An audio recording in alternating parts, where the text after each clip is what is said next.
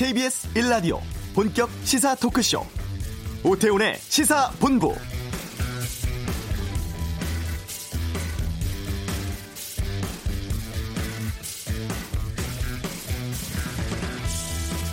오늘부터 이틀간 중국 청두에서 열리는 제8차 한중일 정상회의. 그 어느 때보다 주목받고 있습니다.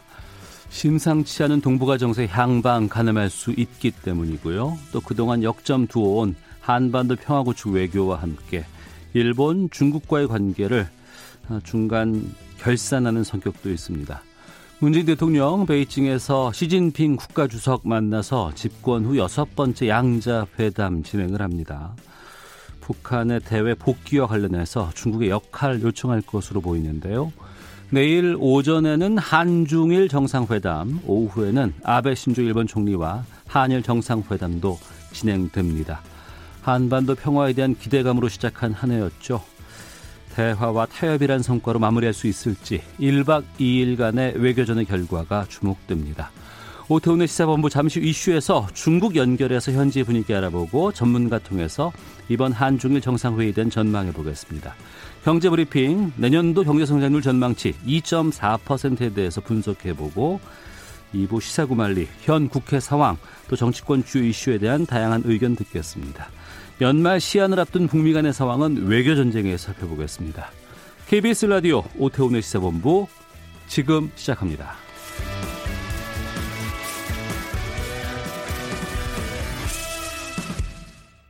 네, 이 시각 핫하고 중요한 뉴스들 정리해드리는 시간 방금 뉴스 KBS 보도본부의 박찬형 기자와 함께하겠습니다. 어서 오세요. 네, 안녕하세요. 오전에 다룰 뉴스가 상당히 좀 많아서 많아서 좀 차근차근히 보겠습니다. 먼저 국회부터 보면 여야 4 플러스 1 협의체에서 쟁점이었던 석패율제를 도입하지 않기로 했죠. 네, 합의안이 도출이 됐는데 지금 한국당 제외하고 여야 4 플러스 1 협의체에서 석패율제 도입하지 않고 대신에 이제 비례대표 의석수를 50석이 아니라 네. 47석으로 그러니까 세석이 줄었네요. 현행하고 똑같네요. 현행, 현행, 그대로 이제 유지하기로 잠정 합의가 됐는데 예. 이게 좀 이해가 안 될 수 있는 부분이 있습니다. 그동안 비례대표를 숫자를 그대로 유지하려면 그동안 몇 달 동안 왜 이렇게 국회를 시끄럽게 했나라고 음. 생각할 수도 있는데 다만 이제 비례대표 숫자는 그대로 되지만 비례대표를 뽑는 방식이 이제 바뀌게 되는 거죠. 그래서 연동을 네. 50% 적용하고 의석을 30석으로 제한하는 거로 바뀌게 되면 아주 조금이긴 하지만 음. 거대 정당들은 비례대표 숫자가 좀 줄고 소수 정당이 조금이나마 비례대표 숫자가 늘어나게 되는데 정의당은 아마 이런 부분에서 좀 아쉬운 부분이 있을 겁니다. 지금 민주당 이인영 원내대표는 오늘 안으로 합의안을 만들어서 빠른 시일 안에 본회의에 상정하도록 하겠다. 네. 이렇게 말을 했고요. 잠시 전에 민주당을 빼고 3 플러스 1 대표 회동이 있었거든요. 여기에서 이 안이 최종 추인이 됐습니다. 어. 손학규 바른미래당 대표가 회동 직후에 기자들 만나서 오늘 안으로 선거법, 공수처법, 검경수사권 조정안, 예산부수법안, 민생법안 다 일괄 상정해서 통과시키도록 석패율제 포기를 합의했다 이렇게 음. 말을 했고요. 이렇게 되면 한국당을 빼더라도 오늘 오후 중으로 본회의를 열 가능성이 있습니다. 네. 지금 한국당은 현재로서 입장은 먼저 국회의장이 그 예산안 통과에 대해서 사과하고 그래야 이제 임시국회가 정상화될 수 있다 이렇게 말을 했고요. 심재철 원내대표는 오전에 문희상 의장하고 함께 3당 원내대표 회동을 했거든요. 그 뒤에 나와서 문희상 의장이 오후 3시에 본회의를 열겠다 이렇게 어. 일방적으로 어 어, 저 대표들한테, 원내대표들한테 얘기했다, 이렇게 말을 했고요. 이제 본회의가 열리게 되면 한국당이 그럼 어떻게 행동할 것이냐. 그거는 오후 한국당이 의원총회를 한다고 하는데 거기서 결정할 것 같습니다. 네. 아, 국회 상황에 대해서는 2부 시사구말리에서 좀 심층적으로 다뤄보도록 하겠습니다. 어, 한중일 정상회담 이제 진행이 됩니다. 문재인 대통령 중국 도착했나요? 네, 그렇습니다. 지금 중국 스촨성 청두에서 한중일 정상회담이 열리는데 청두 가기 전에 베이징을 거쳐서 시, 시진핑 중국 국가주석하고 정상회담을 하고 오찬을 함께 하고요. 현재 한중 간의 현안 문제, 이제 경제 문제를 어떻게 풀지 논의하겠지만 지금 북미 간 대화가 교착 상태에 빠져 있기 때문에 현재 상황에서 역할을 해줄 수 있는 나라는 사실 중국밖에 없습니다. 네. 그러니까 아, 중국이 어떻게 북미 간의 대화에 물꼬를 틀 수 있도록 음. 북한에다 대고 어떤 역할을 좀 해달라. 아, 이런 것을 좀 요청을 한 것 같고요. 문 대통령은 오후 오찬 이후에는 곧바로 청두로 가서 리커창 중국 국무원 총리하고 양자회담을 하고 만찬을 하고요. 주된 논의는 경제 통상 환경 문제고 어떻게 양국 간의 협력을 이어갈지를 협의를 합니다. 아, 그리고 내일 오후에는 아베 신조 일본, 어, 일본 총리 만나서 수출 규제 철회 문제 그리고 지소미아 종료 철회를 위해서 과연 일본이 어떤 걸 먼저 해야 되느냐 이런 부분을 집중 논의할 것으로 보여집니다. 네. 그리고 오전이었습니다. 속보로 떴는데요. 검찰이 조국 전 장관에 대해서 사전 구속영장을 청구했다. 어느 사건 관련입니까? 네, 유재수 전 부, 어, 부산 경제부시장 감찰 무마 의혹 사건 관련해서 네. 어, 사전 구속영장 청구했고요. 영장 심사는 26일 할 것 같습니다. 지금 혐의는 직권남용 권리 행사 방해 혐의인데 통상 지금 정경심 교수 구속돼 있잖아요. 네. 통상 가족을 동시에 구속하는 경우는 거의 없거든요. 음. 그래서 아마 조국 전 법무부 장관은 구속하지 어떻게 어, 구속영장을 청구할 것인가 그런 관심이 있었는데 정경심 교수와 관련된 사건이 아니라 대신에 유재수 감찰 무마 의혹 사건으로 지금 구속하려는 것 같습니다. 유재수 전 부산시 부시장에 대해서 어, 민정수석실에서 중대한 비리 혐의를 확인을 했는데 네. 감찰을 중단한 게 바로 당시에 조국 전 장관이 석연치 않은 개입을 했기 때문에 에, 그렇게 해서 감찰을 중단한 것이라고 지금 검찰이 의심을 하고 있고요. 근데 법조계에서는 최근에 그 정경심 교수 재판에서 공소장 변경이 불허가 됐었죠. 네. 그 재판에서도 지금 검찰이 자꾸 궁지에 몰리는 게 계속 뉴스에 나오고 있는데 이런 여론이 악화되니까 이런 카드를 뽑아든 것이다 이런 말도 지금 나오고 있고요. 이건 지금 영장이 발부되는지를 좀 지켜봐야 될 것 같습니다. 지금 조국 전 장관 수사하고 별도로 지금 정경심 교수 재판에 영향을 줄 수 있는 대법원의 판결이 오늘 아침에 나와서 또 관심을 지금 받고 있는데요. 이게 뭐냐면 재판이 시작된 이후에 네. 검사가 참고인을 불러서 피고인에게 불리한 내용의 조서를 만들었다면 음. 검찰이 그런 증거를 제출한다면 이거는 증거로 채택할 수 없다. 라는 판결이 오늘 나왔습니다. 이건 네. 정경심 교수 관련 판결은 아닌데 별도의 음. 판결입니다.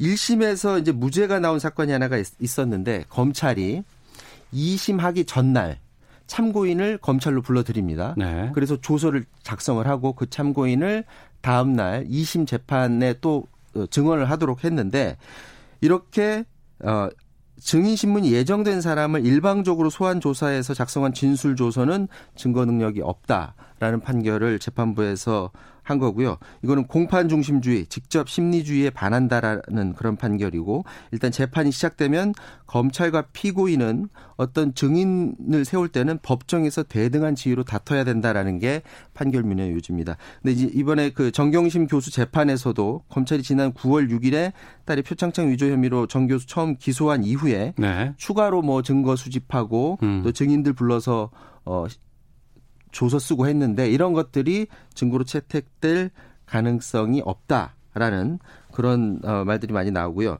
이미 이런 조사에 대해서 재판부는 그런 조사나 심리는 기소를 한 뒤에 한 거기 때문에 공개된 법정에서 해야지 검찰이 따로 불러서 해서는 안 된다라는 말을 한 적도 있거든요. 그래서 법조 전문가들은 실제로 이런 그 대법원 판결처럼 정경심 교수 재판에서도 검찰의 증거 능력이 없다고 판결한 할 가능성이 높다 이렇게 보고 있습니다. 알겠습니다. 방금 뉴스 KBS 보도본부의 박찬영 기자와 함께했습니다. 고맙습니다.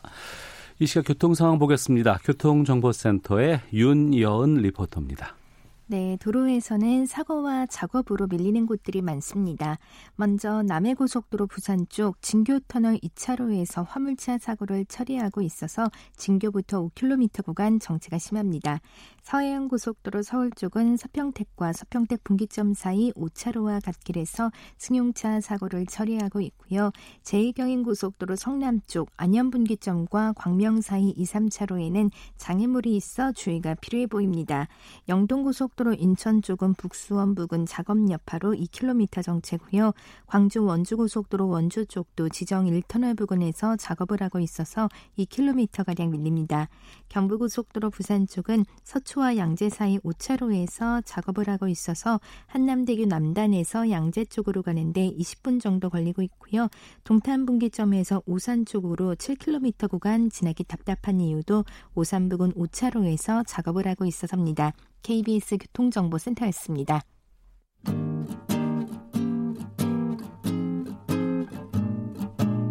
KBS 1라디오 오태훈의 시사본부 여러분의 참여로 더욱 풍성해집니다. 방송에 참여하고 싶으신 분은 문자 9730번으로 의견 보내주세요. 짧은 문자는 50원, 긴 문자는 100원의 정보 이용료가 붙습니다. 애플리케이션 콩과 마이케이는 무료고요. 시사본부는 팟캐스트와 콩, KBS 홈페이지를 통해 언제나 다시 들으실 수 있습니다. 많은 참여 부탁드려요. 네, 중국 방문 중인 문재인 대통령이 베이징에서 시진핑 중국 국가주석과 한중 정상회담 아, 개최하게 됩니다. 중국 베이징 연결해서 현지 분위기 어떤지 좀 알아보도록 하겠습니다. 이재민 통신화 연결되어 있습니다. 나와 계시죠? 네, 안녕하십니까. 베이징입니다. 네. 지금 한중 정상회담 시작됐나요?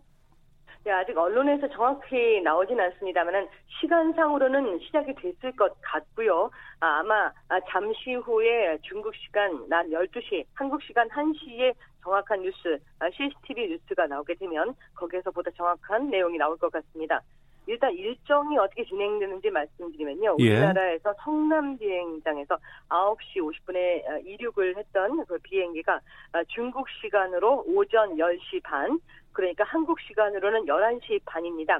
약 1시간 정도 전에 베이징의 셔우투 공항에 도착했다라는 어, 그런 속보가 CCTV의 뉴스를 통해서 나온 바가 있었습니다. 즉 네. 1시간 전에 착륙을 했고요. 음. 아, 그리고 어떤 그 지금 어, 회담이 예정되어 있는 곳이 인민대회당에서 어, 회견하는 것으로 예정이 되어 있다라고 또 CCTV 어, 뉴스에서 이어서 나왔는데요. 그렇다면은 공항에서 인민대회당까지 이동하는 시간이 대략적으로 1시간이 좀 안 걸리는 어. 비행기가 착륙해서 인민대회당까지가 1시간이 좀 안 걸립니다. 그래서 지금 정도 막 도착을 했거나 아니면 도착을 하시고 계시는 그런 와중이 아닐까라는 아, 여러 가지 상황을 고려할 수 있습니다. 정확한 소식은 아마도 잠시 후에 아, 한국 시간 1시 정도에 나오는 CCTV 정원 뉴스에서 확인될 것 같습니다. 네. 중국 현지 지금 분위기는 어떻습니까? 중국에서 굉장히 많이 지금 보도를 하고 있습니다. 지금 자세하게 말씀드린 것처럼요. CCTV 등 또 신화사 등에서 이번에 방문 전부터도 보도가 됐었고요. 특히 방문을 했다, 언제 몇 시에 도착을 했다, 이런 시각까지 계속 알리고 있다. 그리고 어, 인민대회당에서 정식적인 만남을 가진다라는 것까지 전해졌다라는 것은 상당히 이번에 만남에 큰 비중을 두고 있다는 것을 볼 수 있습니다. 우리나라에서도 이제 한한령이라든지 이런 것에 대한 관심이 많았습니다만은 네. 중국 입장에서도 한국과의 관계가 불편하게 계속 유지되는 것이 매우 적절치 않다라는 내부 여론이 있었고요. 음. 특히나 한반도 전체에 둘러싸고 중국도 어, 미국까지 같이 생각했을 때 한국과의 좋은 관계를 가져가는 것이 확실하게 흔들릴 수 없는 그런 정책이라는 것은 기본적인 입장이라고 할 수 있습니다. 그렇기 때문에 이번에 어, 만남을 특히나 베이징에서 한 차례 그리고 청두에서 또두 차례 이렇게 많은 만남을 갖는 것이 상당히 우호적이라고 생각하고 있고 아, 특히나 그 중국 입장에서는 한중일 3국 간의 협력, 어, 특히나 FTA의 체결을 통한 협력이라는 것을 굉장히 관심을 많이 가지고 있습니다. 따라서 한일 관계가 최근에 아, 뭔가 좀 이렇게 어렵게 가면서 네. 한중일의 FTA 체결이 어렵게 가는 것이 아니냐라는 우려를 하고 있었던 만큼 이번에 한중일 관계가 굉장히 가까워지는 것도 관심이 있지만 한중일 3국의 관계가 아, 음. 뭔가 돈독할 수 있는 모멘텀이 마련해진다라는 것에 대해서도 중국의 언론들 많은 촉각을 기울이고 있습니다. 예. 우리로서는 이제 북한과의 관계 때문에 또 지금 연말 시한을 앞두고 있는 비핵화 문제 때문에 아, 많은 보도가 나오고 있는데 중국에서는 좀 이 부분에 대해서는 보도가 되고 있나요?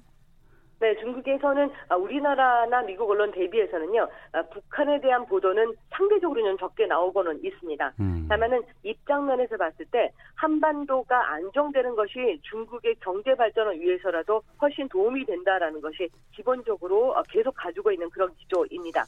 즉 만약에 북한에서 여러 가지 새로운 액션들을 취하고 또 여러 어, 어떤 그 뭐 어떤 행동들을 취한다고 했을 때 아, 뭔가 그 미국에서 한반도에 관심을 갖거나 군사적인 전략을 계속 확대해 나갈 수밖에 없는 그런 상황이고 그러면 결국 중국 입장에서는 바로 앞에 있는 한반도에 아, 미군의 많은 어떤 그 세력이라든지 미국의 어떤 움직임들이 어, 생겨난다는 것 자체가 중국으로서 반가운 일이 아닙니다. 그래서 이번에 그 한반도에서의 안정세가 상당히 좀 마련되기를 기대했던 바가 있는데 네. 어, 양측의 어떤 연말에 뭔가 힘겨루가 있는 그런 상황 이 상황 속에서 중국이 뭔가 이번에 어, 해법을 찾기를 원하는 것 같기는 합니다. 다만 아, 딱히 뭐라고 어떤 방향으로 가자고 중국이 제시하기가 쉽지는 않은 아, 북한과의 관계를 고려했을 때라도 쉽지는 않을 것이다라는 것이 이곳에 있는 외교 전문가들 분석입니다. 알겠습니다. 아, 소식 여기까지 듣도록 하겠습니다. 고맙습니다. 감사합니다. 베이징이었습니다. 예, 베이징의 이재민 통신원 연결해서 현지 분위기라든가 언론 보도들 좀 짚어봤고요. 아, 계속해서 전문가 바로 연결해서 어, 상황 좀 전망해 보겠습니다. 세종연구소의 이태환 명예연구위원을 연결하겠습니다. 안녕하십니까? 예, 안녕하세요. 예. 지금 속보들이 속속 들어오고 있습니다. 지금 한중 정상회담 막 시작됐다는 자막들 지금 뜨고 있는데요. 네. 아무래도 가장 중요한 것이 이제 북핵 문제가 아닐까 싶은데 어떤 이야기가 오갈까부터 좀 여쭙겠습니다. 네, 뭐 우선 간단하게 말씀드리면은 이번에 뭐 크리스마스 선물이 뭐가 될지 궁금해하는 경우가 많으니까. 네. 이런 그 어떤 도발성 ICBM을 포함해서 어떤 도발이 있을 거를 어떻게 하면 막고 음. 가능하면은 대화의 장을 끈을 놓지 않게 하느냐. 뭐 새로운 길을 가겠다 그런 걸 천명한 적도 있지 않습니까? 네. 그리고 그리고 아직도 노동당 그 회의가 열릴 예정이고 또 그러다 보니까 어, 어 엊그제 어제 나온 얘기는 또어당 중앙 군사위 어 학대 회의에서 어 자위적인 전력 강화, 그 음. 국방력을 강화한다 이런 식의 얘기가 나온 것들에 대해서 네. 뭐 우려를 서로 나누면서도 음. 가능하면 북미 대화가 어떻게 계속될 수가 있는지 네. 이런 이런 부분에 대해서 많은 논의가 있을 것으로 생각됩니다. 네. 우리도 그렇고 미국도 그렇고 지금 북한 대하기가 상당히 좀 어렵습니다. 네. 이런 상황에서 중국이 최근에 뭐 대북 제재 완화 요구하는 유엔 결의안도 제출을 했었고 이 한반도 비핵화 관련해서는 중국의 역할이 상당히 좀 중요해 보이는데 이번 정상회담에서 중국이 어떤 일정 정도 역할을 해줄 수 있을까가 궁금하거든요. 어, 역할이 무엇이 되느냐가 아니라 역할이 증대되고 있는 것만은 확실한 것 같습니다. 왜냐하면 네. 그런 그 대북 제재 완화 그뭐 결의안 초안을 낼 때도 중국과 러시아가 같이 냈지만 네. 그게 통과될 거라고 뭐 예상을 해서 꼭 냈다고 볼 수는 없고 음. 어 이것이 북한의 입장을 어느 정도는 좀 대변할 수도 있고요. 네. 또 동시에 중국이 어, 중간에서 어떤 그런 그 조정 역할을 할 수도 있는 입장인데 어, 양쪽을 다 저울질할 수 있는 아, 안으로서 이런 것도 한번 제시함으로써 어, 미국과도 더 얘기할 수 있는 여지가 많이 생기지 않았습니까? 최근에 음. 어, 비건 그 부장관이 그 국무부 장관이 또 방문을 했고, 네네. 또또 또, 그, 또 트럼프 트럼프 대통령이 또 직접 시주석하고 전화 통화도 하지 않았습니까? 네. 뭐 이런 일련의 조치들이 나오게 되는 배경은 역시 중국에게 기대도 걸고 아니면 중국에게 뭔가를 자꾸 소통하면서 얘기를 해야 될 필요를 느끼게 만든 거죠. 음. 네, 그런 부분들이 지금 어, 이런 여러 가지 어, 정황을 볼때 지난번 정 어, 한중 정상회담 오사카에서 G20 정상회담 때 만났을 때는 분위기가 전혀 달랐거든요. 예.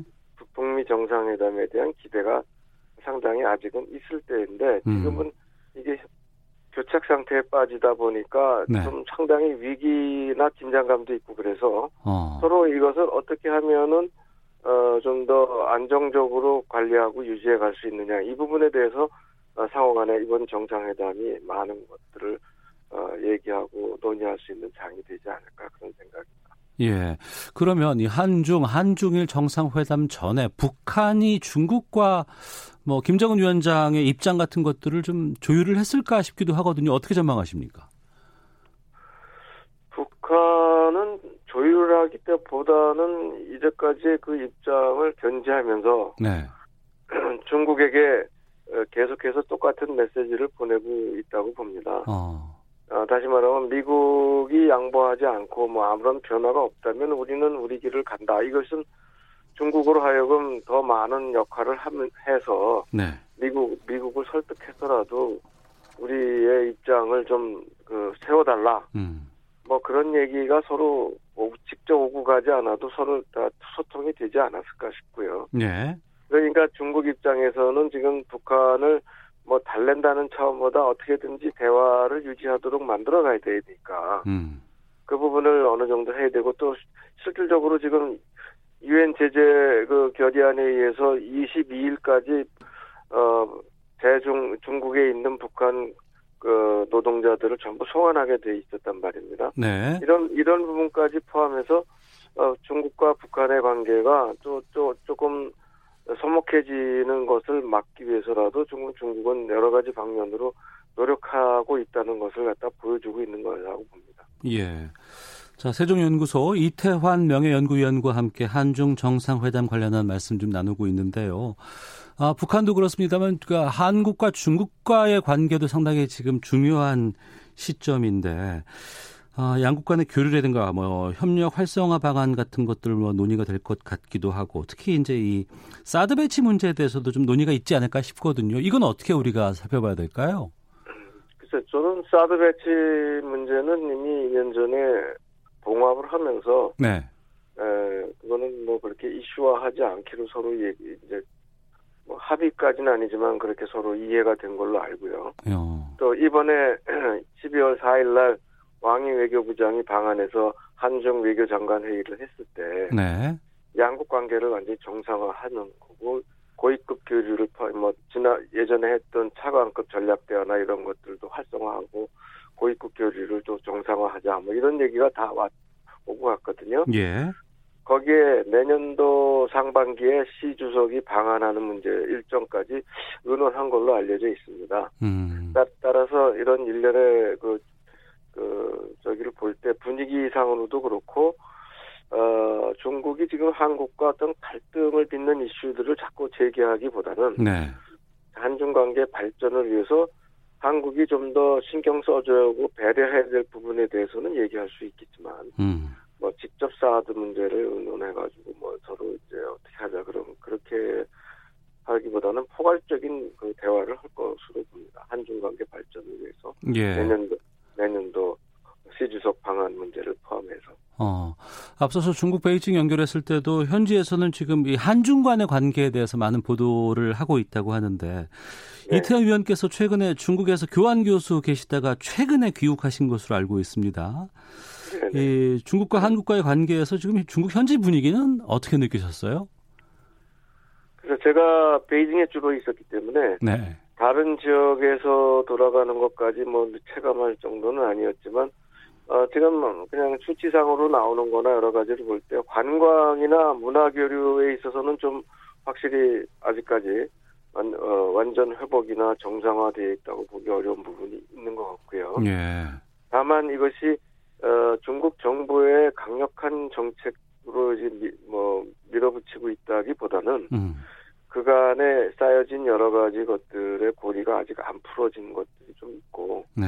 또 이런 것들을 위한 적극적인 이걸 해소하기 위한 적극적인 노력들이 좀 부족하지 않았나. 음. 그래서 이번에 그 한중 외교장관 회의에서도 나왔고 이런 것들을 좀 더 개선해 나가자. 네. 어, 그래서 문화적 외교적 교류를 갖다가 또 활성화하게 하기로 합의가 된 걸로 알고 있거든요. 예. 그래서 앞으로 어, 중국의 입장은 지금 중국과 일본과의 관계도 개선하는 지금 분위기입니다. 음.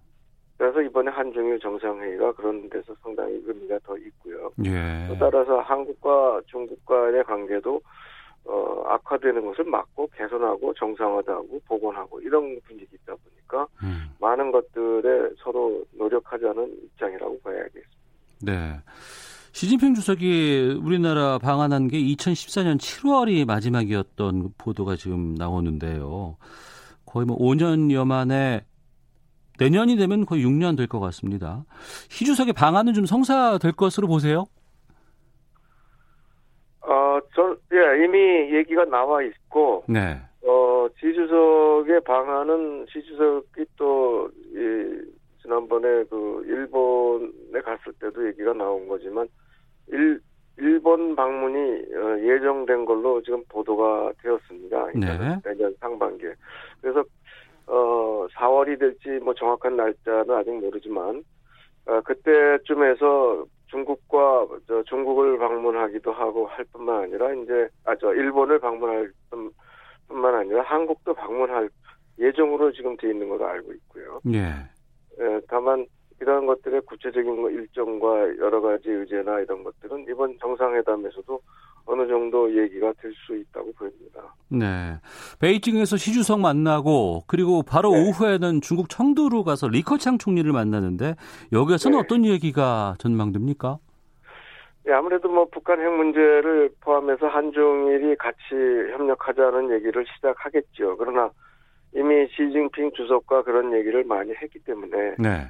하고 간 마당에 이제 더 많은 걸 하려면은 역시 지역 경제적인 협력과 음. 관련된 얘기, 한중일 FTA 가속화를 위해서 특히 중국 입장에서 볼 때 이거를 좀 더 원하는 지지하고 원하는 입장이라고 보여져서 어 한일 관계가 좀 껄끄러우니까 중국이 좀 중재도 할 수 있다 뭐 그런 입장을 표명한 적도 있어요. 어. 따, 따라서 이제 여기 한중일 협력 유제에 대해서도 많이 얘기할 것이며 또 글로벌 이슈에 대해서도 뭐 서로 협력할 부분이 있고 음. 또 요새 4차 산업혁명과 관련된 이슈라든가 또 이 어 그렇지않아도 어저께 통상장관 한중일 통상장관 회의에서도 여러 의제들이 나왔거든요. 예. 네, 그런 것들을 좀 더 포괄적으로 양 정상이 그러니까 정상급이니까 이커장 총리도 예, 같이 만나서 어 얘기할 때 특히 이제 중국의 1대1로 와 우리나라 뭐 신북 북방 정책에 의해서 하는 북방 경제 협력을 어떻게 또 같이 접목시키고 협력할 것인가 하는 예. 그런 논의도 있을 수 있겠습니다. 알겠습니다. 말씀 여기까지 듣겠습니다. 고맙습니다. 네, 감사합니다. 예, 지금까지 세종연구소 이태환 명예연구위원 연결해서 말씀 나눠봤고요. 현장에서 좀 구체적인 내용들 나오면 2부 외교전쟁에서 더 깊이 다뤄보는 시간 갖도록 하겠습니다. 헤드라인 뉴스입니다. 제8차 한중일 정상회의에 참석하기 위해 중국을 찾은 문재인 대통령이 오늘 오전 베이징에서 시진핑 중국 국가주석과 한중 정상회담을 시작했습니다. 더불어민주당과 자유한국당, 바른미래당 원내대표가 문희상 국회의장 주재로 만났지만 본회의 개최 여부에 합의하지 못하고 이견만 확인했습니다. 국회 법제사법위원회는 오늘 오전 여상규 위원장 주재로 여야 간사들이 만나 추미애 법무부 장관 후보자의 청문회 증인 채택을 논의했습니다. 여야가 대립하는 이유는 울산시장 선거 개입 무효 관련 증인 채택 부분입니다. 유재수 전 부산시 경제부시장에 대한 청와대의 감찰 중단 의혹을 수사 중인 검찰이 조국 전 민정수석에 대해 구속영장을 청구했습니다. 바른미래당과 정의당, 민주평화당, 대한신당이 선거법 개정안에서 석패율제 도입을 포기하기로 합의했습니다. 지금까지 라디오 정보센터 조진주였습니다.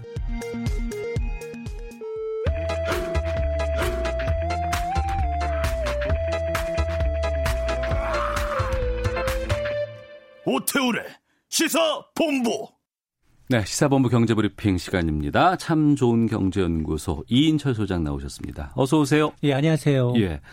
내년도 우리나라의 경제 성장률을 정부가 2.4%로 전망치를 내놨습니다. 그렇습니다. 어떻게 보세요?